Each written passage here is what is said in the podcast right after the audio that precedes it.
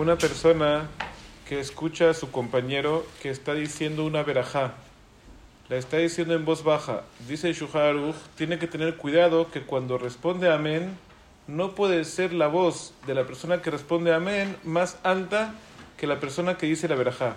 ¿Por qué? Porque dice el pasuk Gaderula Shemiti, un romemá shemo yahdav. Significa que hay que enaltecer el nombre de Hashem juntos.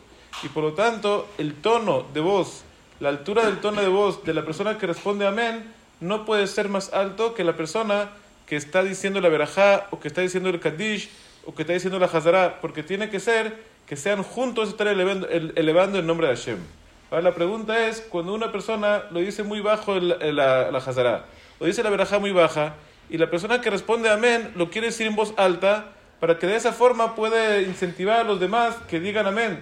Entonces él lo quiere gritar el amén para que todos escuchen que hay que responder amén y que todos respondan con él. Entonces en ese caso, dice Mishnah Ura, ahí sí se permite.